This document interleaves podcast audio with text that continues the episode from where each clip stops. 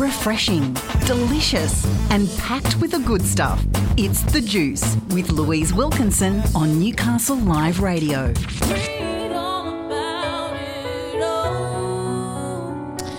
Well, it is time for the Juice Book Review, and I'm excited to welcome back Arabella Toyney. And today we're talking about love. Hello, my love. Hello. yes, we're talking about love because I've met someone very nice. And Yes. I was having discussions with friends about this, and we were talking about some of the books that kind of related to this. Yes. Um, One of my friends who is um, just separated from her partner said she, she should have known really because the first book he ever gave her was The Man Who Mistook His Wife for a Hat by Oliver Sacks, which is a very good book, but the title is quite apt. And he found it on a rubbish pile outside a nursing home That's, before he gave it to her. that's So, brutal yeah. but funny. Yes. It's not funny. Yeah, look, I mean, there are so many books about love and um, you know, but yeah, you are you are you have met somebody and um and I just do want to tell this story that last week uh you reviewed a book, did you not? Yes, The Art of Frugal Hedonism. Yes. And just as a gift, you thought it might be a nice idea to send him that book. And the authors um, were very cute and they put a little note in for you, didn't they? They did. I told them I was using, using their book as um, part of. I was wooing him with it with their book.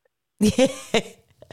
Which, you know, I mean, as a bookworm, there's no better way to woo a new uh, prospect than a book, really. Yeah, So the for me, yeah. for me anyway. I am a bookworm. Yeah, so you've you've sent me the uh, the the note that they put in, and they said.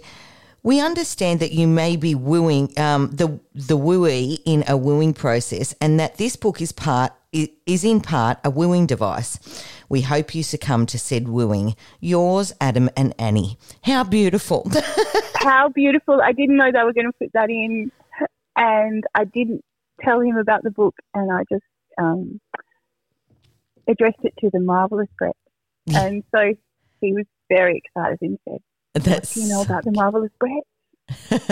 yeah. So it, yeah, that's great. Woo with a book, listeners. yes, Woo with a book. love and, it. and buy from the authors if you can. I bought it from them direct because that was easy and yeah, cut out the middleman. Yeah. And look what happened. yeah, and But you, anyway, we should get on away from me and on to love.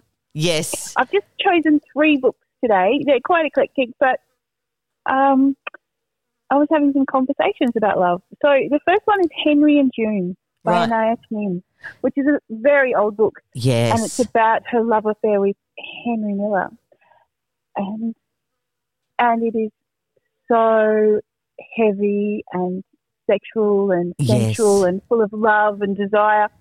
And it's one of those books that wrecked all my female friends who I lent it to in my twenties because they just wanted to be loved like that.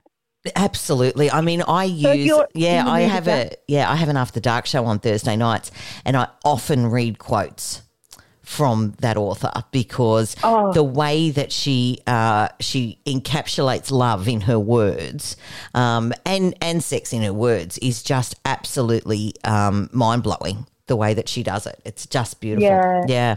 I remember a friend of mine I lent it to her and she started sobbing and Yeah. telling me she just wanted someone who would think of her and bring her coat to the coat to her if she was cold and yeah. Anyway, it, it it will mess with your brain that one in terms of love. Um, the next one I thought I found it in my library actually. He's just not that into you. From Yes. Sex in the City, Greg Behrendt and Liz Tuccillo. It was such a classic at in its time. 2006, can you believe that? Oh my God, I feel old. Um, yeah, and I remember that because he was actually the story behind that was he was a writer on Sex in the City, and he um, he was sick of sort of women, you know, like taking a, a small crap behaviour that a man did, and um, and the women turning it around to make it like, oh, he's actually interested, and he'd had enough of this, so he got the character Miranda to walk up to random people who who she overheard, you know, dissecting their last date or whatever, and say, "Listen, this is going to save you a lot of time. He's just not that into you. And and yeah, it was a revelation at the time. Uh, but I actually remember buying this book, and um, and I just read it and went, oh my God, it just makes so much sense. This is going to save me a lot of time because it's here, black and white. If he does this, kick him to the curb. If he does this, then he's interested. You know, there are no, he's not a special little snowflake. This is how they operate. He's just not too busy to call you. That's it. If he's busy, he'll want to call you. That's right. I think it said in the book, even Barack Obama finds time to call Michelle. Yes, exactly, because that is love. Yes. Or lust or interest. Yes. Yeah. That's exactly it. Yeah. Yeah. Um, and the last, the third book, um, is by one of my favourite authors, Alain de who is like this philosopher, but not in a old boring way. He's a philosopher about ideas, and he places them very much in the modern world. And it's called The Course of Love, a story of a couple, and it's it's a fictional sort of fiction and non-fiction. Yeah, a story of a couple who fall in love and then have to navigate a marriage and he talks about the initial stages of love, what we perceive as love, being just the beginning. It, it's actually the work you do that is love. Yep. In a marriage or a relationship that sustains you. And it changes and it grows. And it's a really, really awesome book. I like that he says we can claim to have begun to know someone only when they've substantially disappointed us. Yes. You know, I, I like it's it's a fantastic book. Uh, I think it's a fantastic book for anyone who feels like they're a, in a bit of a boring stage, and that things are a bit mundane, and they don't really yes. love that significant person anymore. I think it'll give you some new insights. Yeah, yeah, and we all go through that, don't we? Yeah. I mean, in the beginning, it's all that fresh flush, and then you know you're trying to sort of work out how you fit into each other's lives, and there's a little bit of friction there, and um, so there's you know maybe some some arguing, and then some coming back together, and it's all very whatever it is on either end of the spectrum. It's all very passionate, but when you actually sort of settle into that cohabitation, it can become mundane, and um, you know I love that thing about, you know, you can't really know someone until they've profoundly disappointed you because it's so true. How you navigate out of that is um is everything. And yeah, I can I, I'm going to need to read that book because yeah, it it is. I mean, and the thing the thing about marriage, which is getting a bit philosophical, is that you know we came up with the concept of marriage when we only lived until about forty five, so we weren't married that long.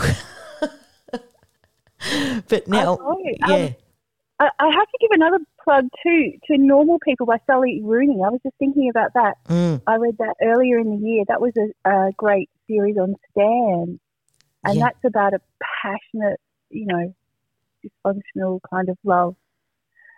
And that was funny at the time because I called that to me. I watched it and I read it after watching it.